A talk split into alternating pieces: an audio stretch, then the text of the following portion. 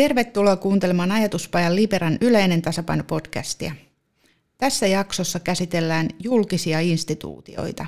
Podcastia juontaa Inari ja studiossa vieraana on erittäin viileähermoinen nainen Tytty Yliviikari.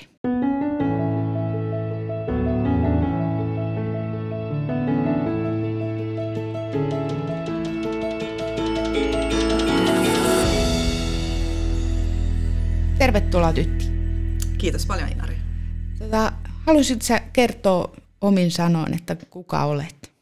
No, mä olen virkamies, joka innostuu uudesta ja joka pyrkii ymmärtämään meidän toimintaympäristön muutosta siten, että, että omissa keskusteluissa niin pyrin itse oppimaan muilta ja sitten taas tuomaan muiden ideoita siihen vuorovaikutukseen. Eli lyhyesti sanottuna niin uudesta innostua virkamies. Keskustelemme tänään julkisten instituutioiden roolista yhteiskunnassa. Pohdimme, millainen on toimiva instituutio, miten se uudistuu ja millaisia haasteita instituutioihin kohdistuu nykyisessä varsin turbulentissa toimintaympäristössä. Aloitetaan lämmittelyaiheella. Sä oot tuonut esiin, että kirjallisuus on sulle tärkeää. Haluaisitko kertoa jotain kirjallisuuden merkityksestä? Mä yritän ymmärtää meidän yhteiskuntaa aika lailla jatkuvastikin ja, ja siihen hienon tämmöisen portin antaa mun mielestä kirjallisuus monissa muodoissansa. Ja toinen asia, miksi on nostanut viime aikoina kirjallisuutta esille, on se, että se myöskin antaa tavallaan semmoisen mahdollisuuden ymmärtää toisten näkökulmia. Mä oon aika yllättynytkin joskus siitä, että, että miten hienosti empatiaa ja, ja toisen näkökulman ymmärtämistä voi kirjallisuuden avulla oppia, koska kirjallisuudella on keinot päästää meidät toisen saappaisiin ja katsoa maailmaa toisen silmien läpi. Ja se on mun mielestä tässä ajassa erittäin tärkeää, koska me ollaan huomattu, että meidän yhteiskuntaa tosiaan, niin kuin säkin sanoit, niin muovaa tällä hetkellä isot, isot muutosaallot ja ne kohdistuu yksilöön ja ihmisiin aina hyvin eri lailla, riippuen siitä, että mikä sen, sen ihmisen tilanne on ja minkälaisessa elämänvaiheessa hän esimerkiksi on. Siirrytään sitten meidän varsinaiseen aiheeseen, eli instituutioihin. Sulla on laaja näkökulma aiempien tehtävien ja sun tehtävän kautta julkisiin instituutioihin ja niiden toimintaan. Ja sä vaikutat varsin vilpittömän innostuneelta tästä aiheesta. Määritellään että mikä on julkinen instituutio ja mikä niissä vetoaa suhun. No meidän yhteiskunta rakentuu instituutioille. Ne voi olla tavallaan joko organisaatioita tai sitten ne voi olla käytänteitä, ne voi olla uskomuksiakin. Se, miten mä itse näen, kun puhun julkisista instituutioista, niin varmaan siellä painottuu tämmöinen hallinnollinen ja organisaationäkökulma. Mutta toki organisaatiot, nekin luovat itsensä aina uudestaan ajassa ja siinä kontekstissa, eli siinä toimintaympäristössänsä. Eli sinällään instituutio voi olla joku uskomus, joku käsite, joka esimerkiksi raha voi olla instituutio tai avioliitto voi olla instituutio ja sitten organisaatio toimii, toimii näiden pohjalta. Entä sitten instituutiot asioiden mahdollistajana? Että voidaanko ajatella, että julkisten instituutioiden kautta on mahdollista kehittää ratkaisuja nykyajan kriittisiin ongelmiin, kuten ilmastonmuutoksen hillintään? Ilman muuta. Instituutiot on se sellainen muutoksen ajuri, samalla kun se voi olla iso jarru. Ja tota, tämä näkyy varmasti meillä myös siinä, että kun me käydään yhteiskunnassa tai vaikka talouspoliittista keskustelua, niin aina sen keskustelun lähtökohdista niin kohdistuu joko kritiikkiä tai sitten toivoa nimenomaan hallinnollisiin instituutioihin. Me tarkastellaan usein mediassa tai, tai sitten niin kuin tutkimuskirjallisuudessakin, niin me tarkastellaan erilaisten instituutioiden roolia nyt tässä niin kuin muutoksen auttamisessa. Ja sitten me tarkastellaan myös sitä, että no miten instituutiot sitten ehkä ovat muutoksen tiellä tai innovaatioiden tiellä. Mutta sieltä varmasti löytyy sellainen tasapaino, jossa instituutiot täytyy ottaa huomioon silloin, kun rakennetaan uutta, ja instituutiot mahdollistaa paljon asioita. Niin kuin sä toit esiin, että instituutiot, ne voi olla hyvin monenlaiset, ne voi olla käytäntöjä tai, tai sitten tota ihan organisaatioita. Ja niillä on yhteiskunnassa monenlaisia rooleja, mutta miten sitten yksilön näkökulmasta ne näyttäytyy helposti asioita estävinä tai hidastavina järjestelminä. että jos ajatellaan vaikka työperäisten oleskelulupien käsittelyaikoja tai yleisesti byrokratian kuluvaa aikaa, niin miten instituutioiden rooli sun mielestä näyttäytyy yksilön toiminnan mahdollisuuksien ja vapauden kannalta? Edistääkö julkiset instituutiot sitä vapautta vai onko kärki enemmän rajoittamisessa? Tässä kysymyksessä tuli itselle sellainen kuva heti mieleen, jossa katsotaan sitä, että miten läheltä jotain asiaa tarkastellaan. Eli tämä tämmöinen tavallaan niin kuin zoomaus tai, tai luuppiefektikin. Silloin jos katsotaan yhteiskunnan rakenteita isossa kuvassa, niin sieltä tulisi piirtyä selkeästi ja ymmärrettävästi kansalaiselle, veromaksajalle ja myöskin niin kuin yhteisöille se, että miksi jotain asioita säädellään. Ja jos tämä perustavanlaatuinen tarve, eli se, että ymmärretään se iso kuva, Eli ymmärretään, miksi jotain asioita on lähdetty tietoisesti rajoittamaan, tai miksi jotain asioita vaaditaan tai velvoitetaan, jos se on epäselvä, niin kuin se usein tämmöisessä murrosajassa tuntuu olevan, niin silloin sitä vastaan yksilöt myös kapinoitsee. Ja tämähän me ollaan nähty nyt viime vuosina. Esimerkiksi Ranskassa keltaliivit on hyvä esimerkki siitä, ja, ja, tota, ja tietysti nyt sitten meillä ajankohtaiset ö, elokapina ja, ja muut tämmöiset niin kuin ihmisten yhteiset liikkeet, jossa, lähdet, jossa kohdistetaan tavallaan se fokus semmoisiin asioihin, jo, jotka häiritsevät nykyihmistä tässä näiden instituutioiden viidakossa ja jossa tavallaan instituutioiden melko jähmeä tai hidas tahti ottaa muuttuva toimintaympäristö huomioon, niin se sitten myös aiheuttaa turhautumista ja, ja tämmöistä niin kuin kovaa arvostelua instituutioita kohtaan. Eli vaikka ne vaikutukset kohdistuu yksilöön, niin se varsinainen niin kuin, se instituutio, että siinä on niin aina kyse jostain laajemmasta Ihmiset asiasta. hakeutuu yhteen. Eli no ainakin länsimaisen tavallaan demokratian periaatteessa se, että, että me halutaan tulla yhteen, jotta mahdollisimman moni näkökulma tulee kuulluksi, mutta sitten tehdään ratkaisuja, jotka rajoittaa joidenkin yksilöiden näkökulmia. Ja ne on, ne on ratkaisuja, jotka on tehty yhdessä sen takia, että yhteiskunta rauha pysyisi. Ja jos ne perustelut siellä taustalla, eli jos se ymmärrettävyys ja se hy, niin kuin yleinen hyväksyttävyys siitä, että miksi jotain asioita ö, on päätetty tehdä yhteiskunnassa niin kuin on päätetty, tai miksi niitä ei päätetä muuttaa siinä tahdissa, kun ehkä joku osa kansasta haluaisi, niin silloin täytyy löytää niitä keskustelufoorumeita ja tavallaan niin kuin lisätä sitä dialogia, jotta jokainen ymmärtäisi paremmin, että mistä on kyse. Mutta kun ihmiset tulee yhteen, niin he myös ymmärtää sen, että jokaisen yksilön tahto ei voi mennä sataprosenttisesti läpi, vaan täytyy löytää niitä sellaisia yhteiseen hyvään meitä ohjaavia tapoja jatkaa yhdessä eteenpäin. Julkisilla instituutioilla on keskeinen rooli myös innovaatioiden perustana. Mitä tämä käytännössä tarkoittaa? No Mariana Matsukato varmaan tota, tulkitsi sen niin, että se tarkoittaa sitä, että julkisilla instituutioilla on mahdollisuus luoda uutta. Ihan sen takia, että julkiset instituutiot, niillä on hyvä luottamuspohja, niillä on hyvä taloudellinen valta, jota ne voi käyttää uuden luomiseen. Eli tavallaan voidaan sellaista yhteiskunnasta pääomaa kanavoida uuteen innovaatioon, jossa taas markkinat ei välttämättä haluaisi tai pystyisi silloin, kun se tilanne on vielä hyvin epävarma, että mistä niitä innovaatioita tulee, niin, niin siihen, siihen tavallaan ei ilman instituutioita pystyttäisiin. Matsukato omassa ajattelussaan niin tuo tätä esille sitä kautta, että hän on käynyt läpi USA ja Euroopan innovaatiostruktuureita ja sitä niin kuin julkisen vallan käyttöä siellä taustalla, koska hän halusi vastata sellaiseen kysymykseen, että miksi Euroopasta ei nouse Googleja ja Amazoneja. Ja, ja, tota, ja siinä ajattelussa mun mielestä on hyvä se, että hän nostaa esille sen merkityksen, mikä on tämmöisillä yhteiskunnallisilla instituutioilla siinä, että voidaan ottaa isoja riskejä, niitä voidaan hallita. Ja innovaatiotoiminnassa tosiaan riskit on mittavia. Innovaatioiden syntymisessä myös verkostoitumisella on suuri merkitys. Mutta millaisia nämä verkostot on ja mistä toimijoista ne koostuu?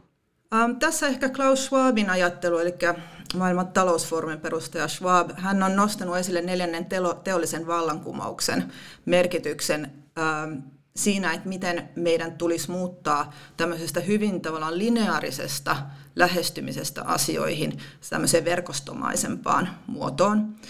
Se käytännössä tarkoittaa sitä, että meidät on opetettu tuolta teollisen aikakauden alusta ajattelemaan, että, että on tavallaan sellainen niin kuin liukuhihna, että asiat tapahtuu ja asiat suunnitellaan kronologisessa järjestyksessä. Ja, ja tota, sen sijaan nyt ne voimat ja tavallaan se niin kuin muutospaine, jota kuvataan tämmöisenä hyvän volatiilina ja, ja epävarmana ja, ja muuttuvana ympäristönä, niin sen tyyppisessä maailmassa sellainen ajattelu, että asiat voidaan rauhassa, hitaassa tahdissa suunnitella ja, ja niin kuin varmistaa hyvin paljon ennalta, niin se ei enää toimi. Eli Tämä ehkä kuvaa sitä, mikä me ollaan tunnistettu valtionhallinnossa. Meidän valtionhallinnossa niin ihmiset toimii aika lailla niin kutsuttuna tulipalojen sammuttelijoina ja tämmöisten niin kuin laajempien systeemikysymysten ajatteluun ei voida käyttää tarpeeksi aikaa. Mutta Schwabius siinä omassa ajattelussaan tuo esille sitä, että nimenomaan tässä ajassa tarvitaan sellaisia verkostoja, jotka on avoimia ja vuorovaikutteisia, jotka joustaa paljon enemmän kuin sellainen ehkä niin kuin perinteisemmäksi koettu virkamiesvalmistelu, jossa lähtökohtaisesti toimintaan siiloissa ja valmistellaan aina niin kuin palasia kerrallaan kronologisesti eteenpäin. Tästä me päästään hyvin seuraavaan aiheeseen, eli siihen, minkälainen toimiva instituutio. Yhteiskunnan muutokset tulee näkyviin, kun julkista päätöksentekoa ja sen vaikutuksia arvioidaan. Mistä tekijöistä julkisten instituutioiden hyvä hallinto koostuu?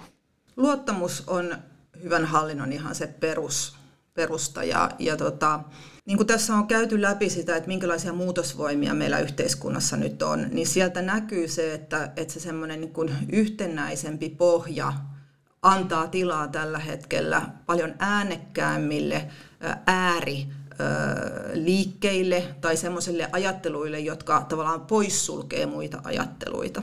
Ja tota, meidän yhteiskunnan yksi haaste on lisätä dialogia ja lisätä semmoista niin kuin avointen verkostojen, mitä Insadin, Insadin professori Charles Galunik kutsuu sinisiksi verkostoiksi. Eli ne on tämmöisiä verkostoja, jotka on osallistavia, jossa ihmiset ei kaikki tunne toisiansa, vaan siellä tulee tämmöisiä niin kuin ristipölytyksiä tai yhteen törmäyksiä, että uutta tietoa syntyy niiden verkostojen avulla. Perinteisissä instituutioissa ja Suomen valtionhallinnossakin verkostot on Galunikin mukaan tämmöisiä punaisia verkostoja, että ne on aika suljettuja verkostoja, kaikki ihmiset tuntee toisensa.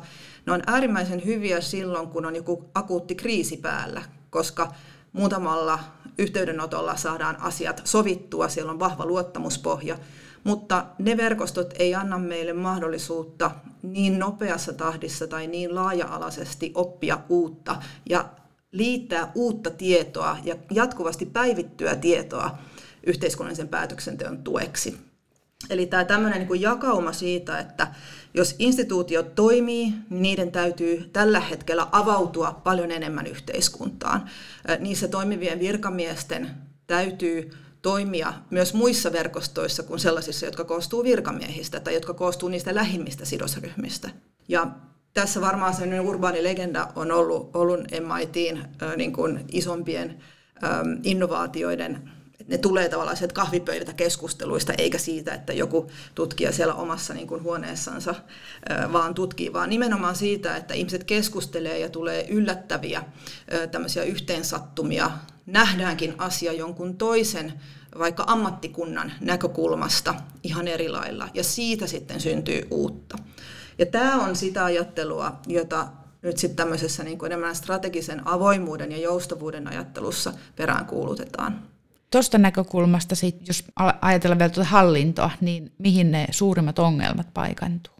OECD mukaan ja, ja myös IMF mukaan, niin, niin tota, Suomessa esimerkiksi ne isoimmat hankaluudet on näiden eri virkakuntien siilojen välissä.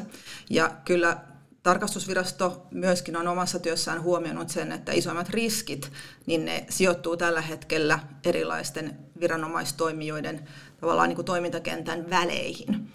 Eli pallot pysyy ilmassa silloin, kun tiedetään, että kenen vastuulla ne asiat on, mutta nykyään isot asiat on hyvin moniulotteisia, niissä on monia toimijoita mukana ja niitä palloja on ympäri hallintoa, ympäri yhteiskuntaa.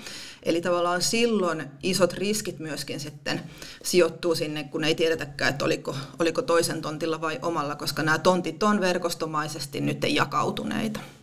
Onko sulla näkemystä siihen, että miten tätä voisi lähteä ratkaisemaan me on paljon puhuttu Suomessa ihan tuolta 70-luvulta asti virkamieskierrosta, virkamiesvaihdosta ja, ja tavallaan siitä, että saataisiin semmoisia niin kuin, sen lisäksi, että meillä on sellaisia ihmisiä hallinnossa, joilla on syvää asiantuntemusta joistakin asioista, niin meillä olisi myöskin laaja-alaisempia, moniulotteisempia virkamiehiä, jotka pystyy yhdistelemään eri lähteistä tulevaa tietoa, jotka pystyy hankkimaan ja tukemaan silloin näitä niin kuin syvällisiä asiantuntijoita siinä, että he hankkii sellaista tietoa, joka auttaa siinä, että me ei vaan katsota aina yhtä asiakysymystä niin kuin liian kapea-alaisesti, vaan me ymmärretään ne vaikutukset, joita jollakin päätöksellä tai säädöksellä on muille hallinnonaloille, muille toimijoille, ja me pyritään ratkaisemaan asioita siten, että, että niin kuin joustavasti voidaan myös muokata niitä silloin, kun tieto, tieto päivittyy.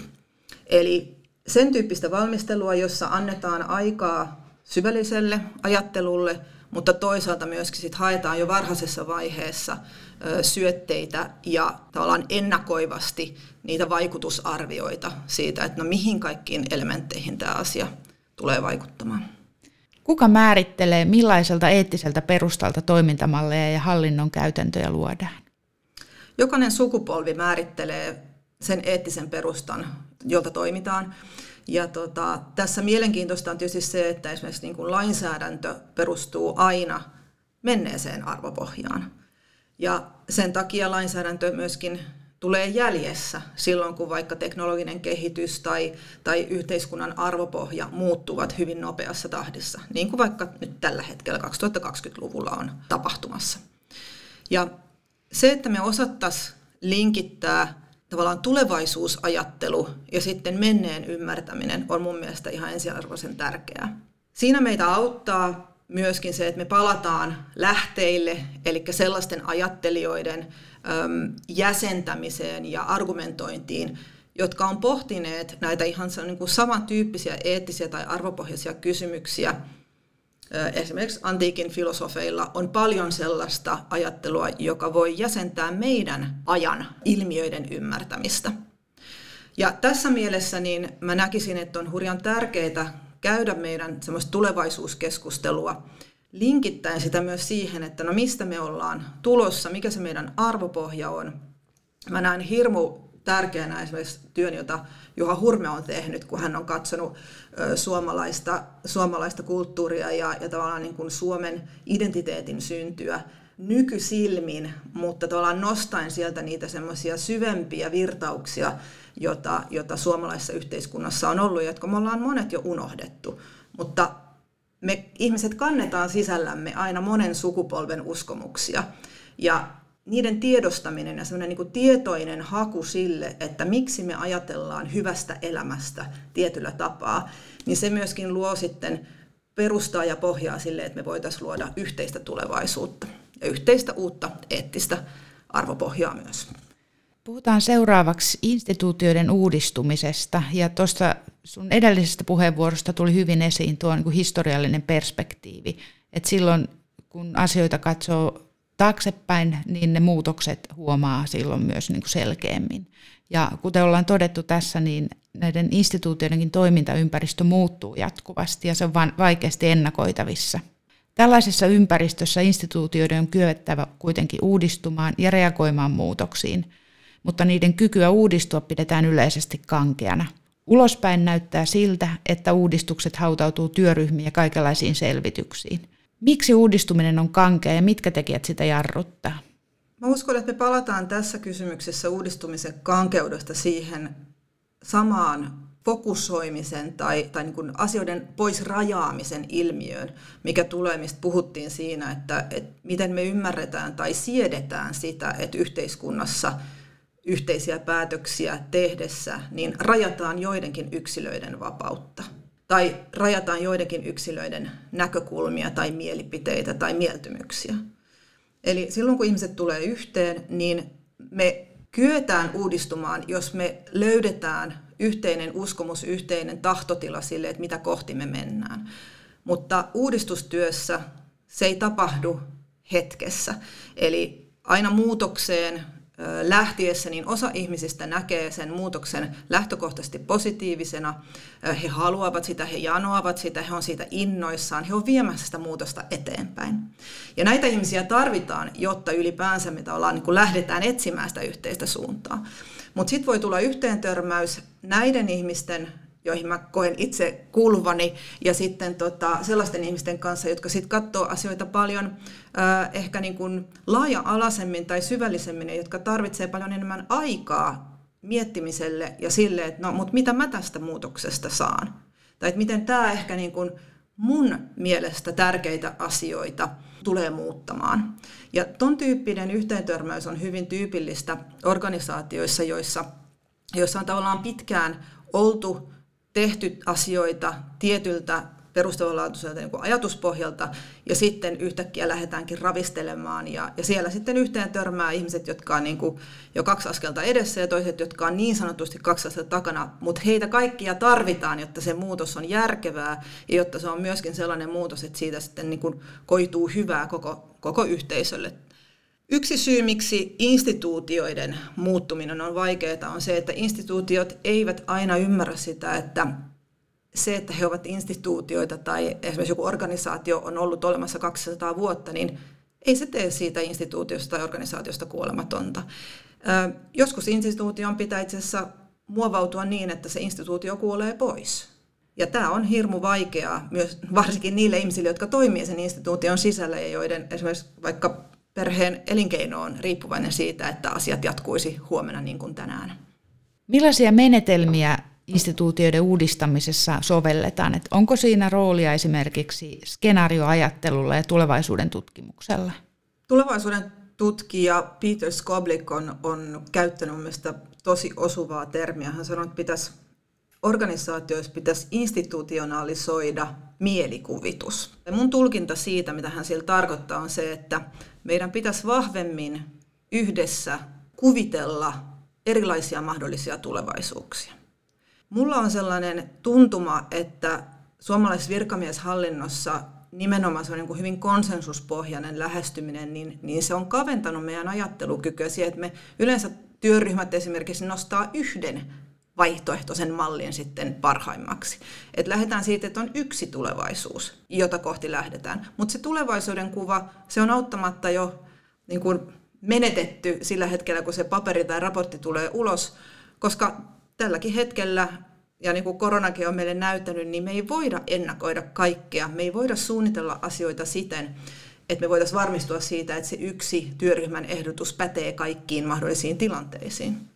Eli sen sijaan, että me lähdettäisiin tulevaisuuden äm, ajattelussa siitä, että me rakennetaan joku yksi tulevaisuus, niin nimenomaan strategisen ennakoinnin ja tulevaisuustutkimuksen menetelmiä tulee hyödyntää sille, että me nähdään ne vaihtoehtoiset tulevaisuudet ja sieltä tartutaan sellaisiin perusasioihin, joita me halutaan edistää, eli ne asiat, joita me halutaan rakentaa sitä tulevaisuutta varten.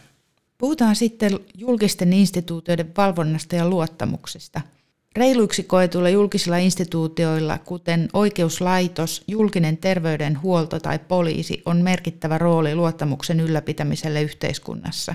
Muun muassa tämän vuoksi instituutioiden toiminta on valvottava, mutta anekdoottina tähän on sanottava, että se on välillä vähän huvittavaakin, että suomalaisten luottamus esimerkiksi poliisiin on vuodesta toiseen korkealla tasolla huolimatta jatkuvasti esiin tulevista vakavista väärinkäytöksistä ja laajamittaisesta rasismista – Toisaalta yksilöishenkilöihin kohdistuvista rikoksista selvitetään vain murtoosa. Ja mitä tulee oikeuslaitokseen, Suomessa prosessit on todella pitkiä ja se on iso ongelma. Mutta mennään kysymyksiin. Mitkä tahot julkisia instituutioita valvoo? Julkiset instituutiot on monenlaisen valvonnan kohteena. Ensinnäkin meillä lähtökohta on se, että organisaation sisällä on sisäinen valvonta, eli jokainen organisaatio on velvoitettu valvomaan itse omaa toimintaansa, omien toimijoidensa toimintaa, jolloin se rakentuu tavallaan eri palasista. Eli organisaatiot itse, heidän täytyy varmistaa se, että siellä tehdään sellaisia päätöksiä ja toimitaan sen mukaisesti, mistä on sovittu. Sen jälkeen tulee olla myös ulkoinen valvoja, eli valtionhallinnossa se on valtiontalouden tarkastusvirasto, joka valvoo valtion varojen käyttöä, mutta sitten on myöskin oikeuskansleri ja eduskunnan oikeusasiamies, jotka sitten valvoo tavallaan niin kuin virkamiesten toimintaa muilta osin. Ja nämä ulkoiset valvojat niin tekevät yhteistyötä siinä mielessä, että jos on joku kysymys nostettu esille tai jos he lähtevät itse oma-aloitteisesti jotain asiaa tarkastamaan tai valvomaan, niin että meidän kokoisessa yhteiskunnassa resurssit on hyvin käytettyjä, eli tiedetään sitten aina, että no mitä asioita se toinen valvoja tai kolmas valvoja sitten tekee. Miten arvioit instituutioiden toimintaa luottamuksen näkökulmasta? Onko instituutioihin syytä luottaa? Instituutioihin on syytä luottaa ja meidän yhteiskunta ei toimisi ilman instituutioita tai tällaisia niin kuin yhteistä hyvää ja yhteisiä asioita käsitteleviä organisaatioita. Eli luottamus on erittäin tärkeää ja luottamus myös rakentuu sille, että tietoa on tarjolla riittävästi. Millaisena näet tämän luottamuksen kehityssuunnan? Onko se menossa alaspäin vai ylöspäin? Ja mitä siitä seuraa, että jos esimerkiksi luottamus instituutioihin rapautuu, niin mitä se tarkoittaa? Luottamus antaa meille mahdollisuuden yhteiskuntana turvata pidemmän aikavälin asioita. Eli jos me luotetaan yhteiskuntaan, niin silloin me myös ollaan luottavaisia siihen, että meidän jälkeen tulevat sukupolvet saavat hyvää ja pääsevät osalliseksi siitä yhteisestä hyvästä, jota me ollaan rakennettu. Ja tämän tyyppisen luottamuksen rapautuminen, no sen vaikutukset heijastuu, heijastuu vahvasti. Meillä on tälläkin hetkellä eri puolilla maailmaa valtioita, jotka on, on kriisin keskellä. Siellä on pankkisysteemejä, jotka on rapautuneet tai, tai muuten niin kuin ihmisten ihan arkipäiväinen toimeentulo tai, tai elämänlaatu on kärsinyt ihan siitä, että instituutioita ei ole tai niiden, niiden, niihin on menetetty luottamus. Se, että mitä se sitten Suomessa tarkoittaa ja mihin suuntaan me ollaan menossa, niin mä näkisin, että meidän täytyy löytää keinoja paljon monisyisemmälle tai monipuolisemmalle dialogille. Eli meillä on ehkä rakentunut vuosien mittaan sellainen ajatus, että koska meillä on, ja meillä ihan tosiasiallisesti on todella kova ja hyvä luottamuspohja, niin että tämä sitten jatkuu tulevaisuudessakin. Ja niinhän ei ole juuri siitä syystä, että aina jokainen uusi sukupolvi tuo ne omat kysymyksensä ja omat asenteensa mukanaan instituutioiden sisälle, kun taas sitten niin kuin niitä instituutioita tarvitsevien osalta. Onko vielä jotain, mitä haluaisit tuoda esiin tästä aiheesta? Ehkä sellainen ajatus, jonka olen itse kokenut ja nähnyt, joka liittyy tähän uudistukseen ja sen uudistumisen voimaan ja siihen sellaiseen yhdessä uuden synnyttämisen riemuun, jota mä oon saanut nähdä. Se, että me lähdetään yhdessä, ja usein siihen tarvitaan joku ulkoinen taho viemään sellaista vuoropuhelua eteenpäin, että me lähdetään yhdessä pohtimaan sitä, että hei, että mikä tämän organisaation tarkoitus on, mitä meidän tulisi kehittää, mitä muutoksia me huomataan tai voidaan ennakoida meidän toimintaympäristössä, niin se luo hurjasti hyvää energiaa. Ja se myöskin, mä oon itse nähnyt sen, kun ihmiset tavallaan puhkeaa kukkaan silloin. Eli me vapautetaan näihin instituutioihin tai organisaatioihin voimavaroja silloin, kun me mahdollistetaan myöskin hallittua muutosta. Ja sen sellaisen ajattelun, että muutos on jotenkin niin kuin huono asia tai että muutos on pelottava asia tai se on ahdistava asia, niin sehän meidän täytyy hyväksyä, mutta sen ei pitäisi sulkea ovia tai ikkunoita siltä, että me uskalletaan katsoa meidän organisaatioista ulospäin. Ja ne tarinat, joita olen itse kuullut hallinnosta, missä tämmöistä on osattu luoda, eli siellä johto ja henkilöstö on yhdessä niin kuin kääntäneet katseensa ikkunoista ulospäin, äh, hakeneet organisaatioon esimerkiksi vertaistietoa siitä, että no mites joku muu organisaatio on tällaisen uudistuksen onnistunut tekemään, niin ne on tosi innostavia. Ja Mä itse uskon siihen, että meillä on kaikki tarvittavat voimavarat Suomessa uudistaa hallintoa siten, että me ollaan jatkossakin yksi ihan johtavia hallintoja maailmassa, niin kuin tälläkin hetkellä monessa mielessä olemme. Mutta se myös vaatii sitä rohkeutta ja tietynlaista lempeyttä, jota, jota tota, kaivataan siihen, että ei asiat aina yhdessä yössä valmistu ja ei se viisaus ole yhden, yhden ihmisen päässä, vaan siihen tarvitaan monia ihmisiä, monia kysymyksiä, monenlaista haastamista ja sieltä ehkä se riemu sitten löytyy. Kiitos Tytti ja kiitos kuulijoille. Antakaa palautetta, käykää tykkäämässä, vinkatkaa kaverille ja levittäkää linkkiä. Kiitos.